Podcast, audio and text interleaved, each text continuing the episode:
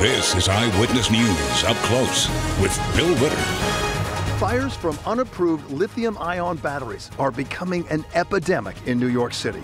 They're now one of the leading causes of fires and fire deaths. Just last week, the FDNY busted an operation that makes and sells the cheaper, dangerous batteries. This morning, we talked to New York City Fire Commissioner Laura Kavanagh. Also, this morning, a major corruption bust. As many as 70 workers in the New York City Housing Authority, NYCHA, are accused of taking bribes in exchange for contracts. It was the largest single day bribery takedown in the history of the U.S. Department of Justice.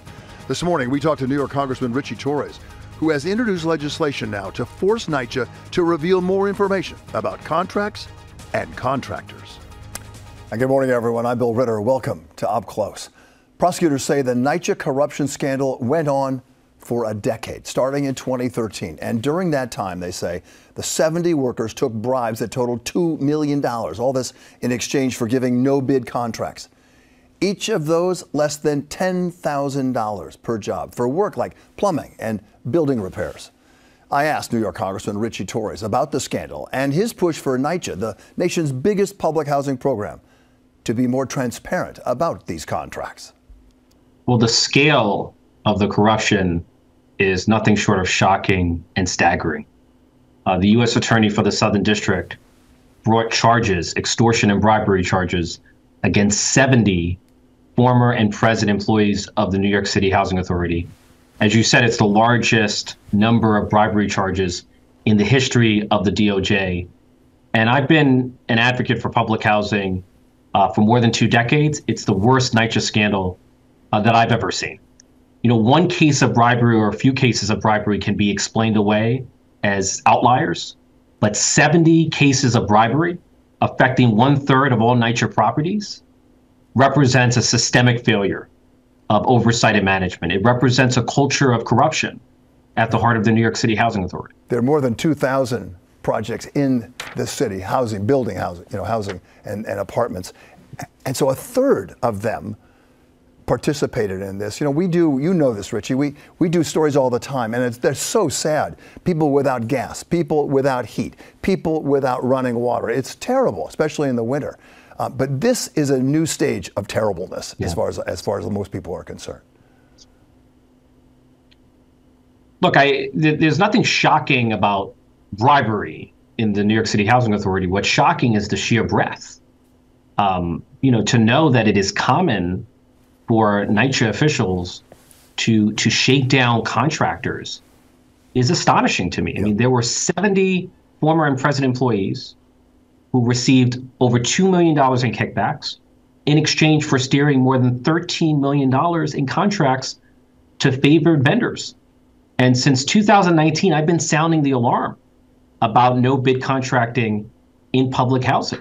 Yeah. Uh, there are there's a special category of contracts known as micro contracts, which is exempt from competitive bidding. And that means and what? so a superintendent.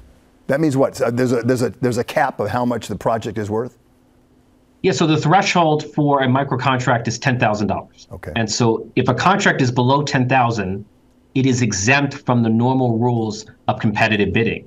So a superintendent could easily structure a contract just below ten thousand dollars in order to escape the competitive bidding requirements and can easily steer the contract toward a family member or a friend or preferred vendor.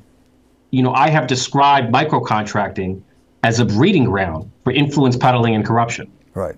And so, as far as I know, the contractors were not charged, at least not yet, right?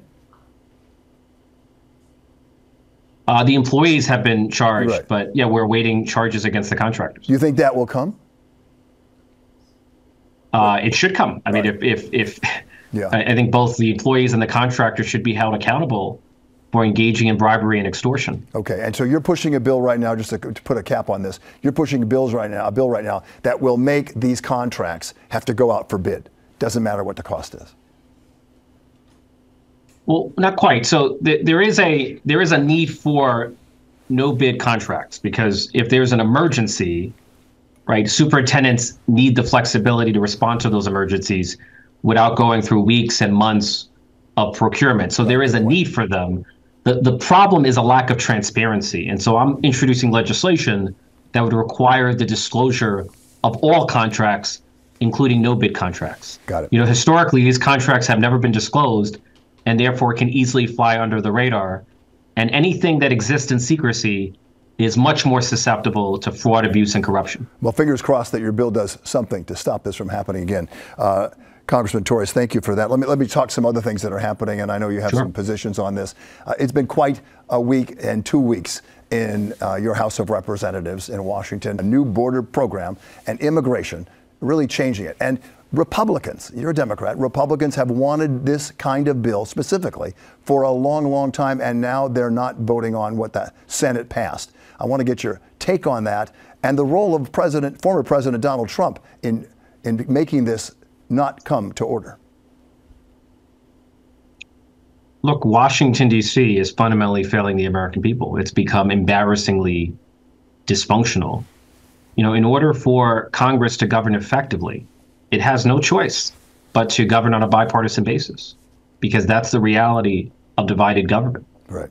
And Senate Democrats and Senate Republicans were negotiating in good faith to broker a compromise on border security, Ukraine, Israel, and Taiwan. We finally agreed upon a compromise.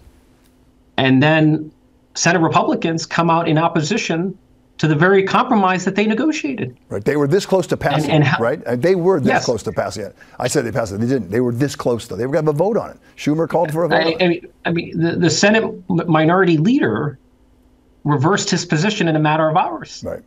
You know, he, he was for the compromise before he was against it. And Speaker Johnson and the House Republicans refused to even bring the bill to a floor where if it were brought to the floor, it would pass overwhelmingly on a bipartisan basis. And so the Republicans are sending a clear message that they're more interested in playing politics than actually solving problems like insecurity at the border. What does this say, Congressman, for what's ahead until after the next session? I mean, do you what do you what are your goals for this year, and can you actually uh, produce anything? Because any bill that comes uh, will be viewed by the candidate, Mr. Trump, that could be a victory for Mr. Biden, and Republicans shouldn't have anything to do with that. Look, the, the 118th Congress, which is led by House Republicans, is the least productive Congress in the recent history of the United States. It has passed the least number of legislation. Uh, and so I am pessimistic about the productivity of the present Congress. I feel like Congress is broken and it will remain broken yep. Until we have new leadership. And and I'm hopeful that Hakeem Jeffries from New York is going to be the future Speaker of the House and is going to repair what is broken in Washington, D.C. We have less than a minute left. I want to talk to you briefly about what's going to happen with funding uh, Israel and Ukraine in this, in this next session. Uh, what's the status of that right now? So the Senate is poised to pass legislation uh, that provides aid to Ukraine, Israel, and Taiwan. And if, if Speaker Johnson brings it to the floor of the House, I'm confident that it would pass overwhelmingly on a bipartisan basis. Right now, the, the ball is going to be in the court of Speaker Johnson. Is he willing to bring the legislation to the floor for a vote? And the answer is he should, because our allies desperately need support. Um, people have been in a position, you know this, final question. People have been in a position where they're taking, taking sides, you know, either Palestinians or Israelis. Yeah. Um, you don't hear a lot of people saying the side here is not these groups, the side here is stop the war, stop uh, and have a ceasefire. Uh, what's your position on that part of it? Because you know much of the world wants that. Well, I think everyone supports an end to the war, right? And and you know there there's there are two types of ceasefires. There's the type of ceasefire that would keep Hamas in power and keep the hostages in captivity, and then there's the type of ceasefire in which Hamas surrenders unconditionally and release the hostages. And I support a pro hostage rather than a pro Hamas ceasefire. That's my position. All right. Congressman Ritchie Torres, appreciate your uh, appearance on Up Close again, and thank you for your insight, sir. Absolutely. All right, take care. And again, we thank Congressman Ritchie Torres for his insight and appearing on Up Close. Now to the FDNY bust of an illegal lithium ion battery operation. The fire department of New York recovered 60 battery packs and hundreds of individual lithium ion cells. They also found dozens of e scooters and mopeds. Last year, lithium ion batteries were blamed for 267 fires in New York City and 18 deaths. I talked to Fire Commissioner Laura Kavanagh. She's become a kind of Pied Piper over this issue. She's on a mission to stop the use of uncertified and cheap aftermarket lithium ion batteries. Commissioner, thank you for joining us. Good to have you here again. Thanks for having me. All right, so this was a very big week uh, in the FDNY history, I think, right? Absolutely. Tell us, tell us exactly what you found when you went into that place in Queens. So we found an incredibly dangerous situation. I think that's the best way to put it. Not only dozens of bikes and batteries, batteries being built, um, but also illegal living conditions. So someone sleeping in the location where they were building these batteries. None of it legal, none of it certified, but most importantly, all of it very dangerous. You know, anyone sleeping there could have been killed. That building could have burned down. It could have affected uh, residences nearby. And the difference here uh, between what is usually happening when you're trying to crack down on this is that these weren't, they were just selling them. Correct. They were manufacturing. Yeah, they were doing the exact thing I come on here and say, what is the most dangerous thing you could do? It's to tamper with them, it's to build them, it's to manufacture them, and it's to sell them, uh, you know, illegally. They were doing all of those things. Okay, so you found this They've been busted. What's going to happen to them, number one? Well, one, they have criminal summons, so they're going to have to, you know, go in front of a judge and face consequences. We also hope that they won't come back, but we will do regular re-inspections to make sure that's the case. And then we hope to get the word out. You know, we hope that by showing these locations, it tells other people not only that they shouldn't do this, but that, you know, there were consequences if they do, that we will show up. So I know you don't know this because you just found out about this, but if if you had to guess, if they're doing business doing this, how many other places are doing the same thing? I think we can't say, but I think it's safe to say as long as we are still finding these, we have to presume there's another one opening up as we shut one down. I will say the public has been very helpful, as have our uniform members in the field in reporting those locations, and that's helped. You know, it's why we were able to get to this one before there was a fire where we saw last year some of these cause the fires and we showed up. So we're getting ahead of it, but we need that continued cooperation. We had on Saturday night uh, our Operation 7 Save a Life special, uh, our annual one. You were prominent in this because you talked about this very, very issue. Um, the big companies, we asked, we got we got comments from them about this, and they were all, you know, very well. We don't like to do this stuff, and we're, we're very cautious about it. We're trying to help in the situation. What's been the response of the big businesses? You know, a small business was raided, uh, and that's where the pr- big problem is now. But what about the bigger bigger vendors? So we asked them to come to the table. Most of them have, so I want to give them credit for that. What we're still asking is that this is so difficult. We have done, think about this, thousands of educational events, inspections. We've passed laws. What we saw in this inspection is all illegal, and yet we're still seeing it happening. So what we're saying to the companies is help us take that next step. If people are buying these bikes anyways, help us figure out, you know, can we send a letter to everyone who's ever bought one and tell them that they're dangerous, whether or not we know exactly how or when they got them, whether or not it was before we banned them. Um, can they get creative on things like buyback programs? You know, how do we give the workers who seem to keep buying these because they need these bikes an ability to buy a safe bike? So we've gotten them to the table. I think the question now is making sure that we can all march forward in the same direction. And I know, Commissioner, you don't have any intent intention to stop this kind of aggressive behavior because you have to yeah. be aggressive. You are aggressive. You're leading the country in this, certainly leading the city. Um, however, the numbers so far 18 fires so, so far from e bikes, terrible, but mm-hmm. slower than last year's pace, and no deaths mm-hmm. after five weeks now. So that maybe people are getting the message. I certainly hope they're getting the message. And I would say, you know, I go out and talk to people, I'm hearing more that they know that this is dangerous. But until we don't see these illegal bike shops popping up, until we don't see the fires happening, keep in mind a fire that wasn't deadly always could be, right? There were citizens in those buildings, there were firefighters going into those buildings. It's great that we didn't see deaths, but whenever there's a fire, there's a danger. So until we don't see the fires, we're going to keep going. Okay, so that means when you say we're going to keep going, that means you have a plan. Yeah. Okay, so I want to find out exactly what the plan okay. is. Or maybe you can announce it and make some news here. Yeah. On, on Up Close. Um, the state is getting involved, will get involved, should get involved. Which of the three? So all three. So I went to Congress, as I think you know, a few weeks ago. We asked to ban these nationwide. We want them to do that. We're going to keep asking them. The state took some of our bills here at the city and is passing these statewide. Again, important. The farther away these are, the harder they are to buy, the better it is.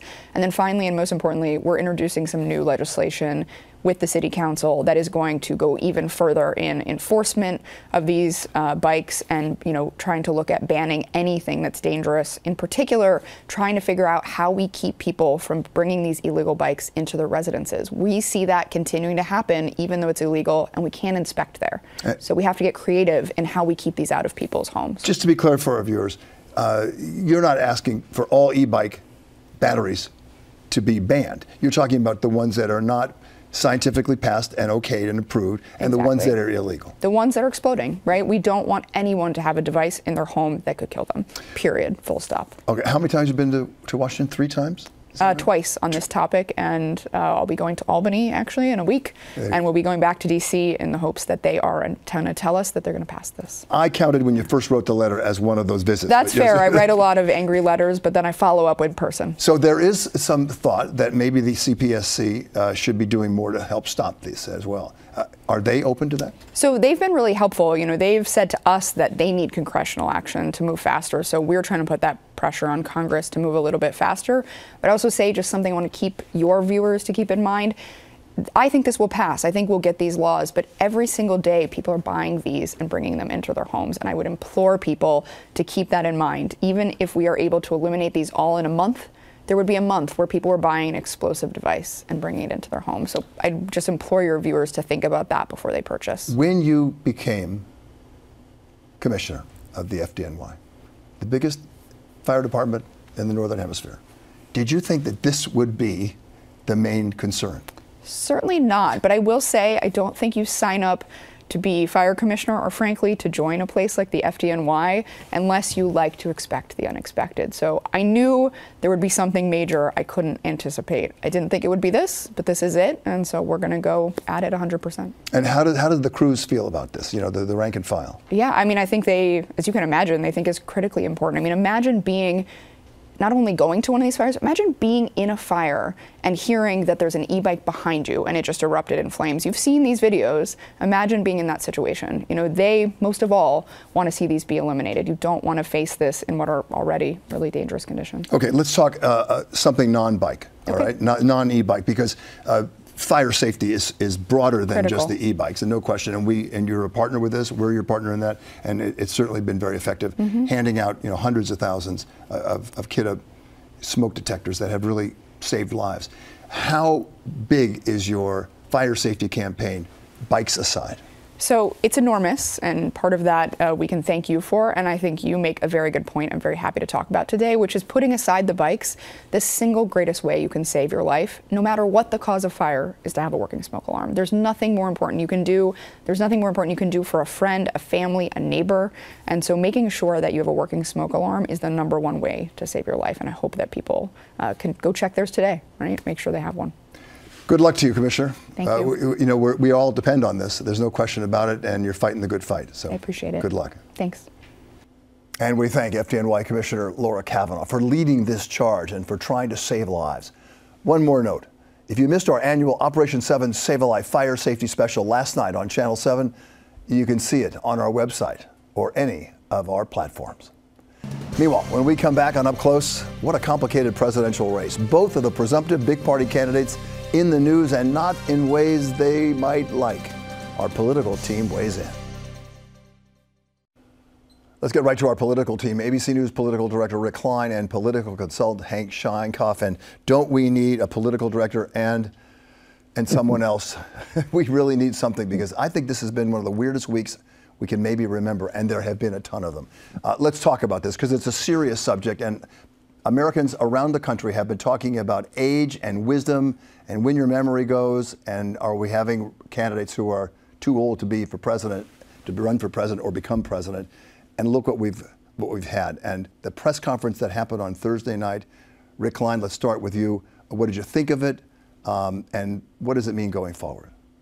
Well, I, I, think the special counsel's report and then and then the president's response blows a conversation wide into the open that probably is long overdue. It should have been had by Democrats six months, a year plus ago. And frankly, is a conversation that Americans have all the time, just quietly, and usually not about people in public life. The question of whether someone is able to serve uh, because of their age and because of any kind of uh, appear, appearances of mental decline. And I just don't know how you can avoid the subject now that it's in the special counsel's report. You can question the author's intent. You can talk about his political affiliations. You can suggest that he's being mean somehow by pointing out some of it, but it is undeniable and it is out there and it's a topic that, that should be and needs to be addressed. Uh, just as we see the president conducting himself on a regular basis, and as we have two men, one in his late 70s, one in his early 80s, who are the likeliest uh, party nominees. Hank, what did you think when you saw it?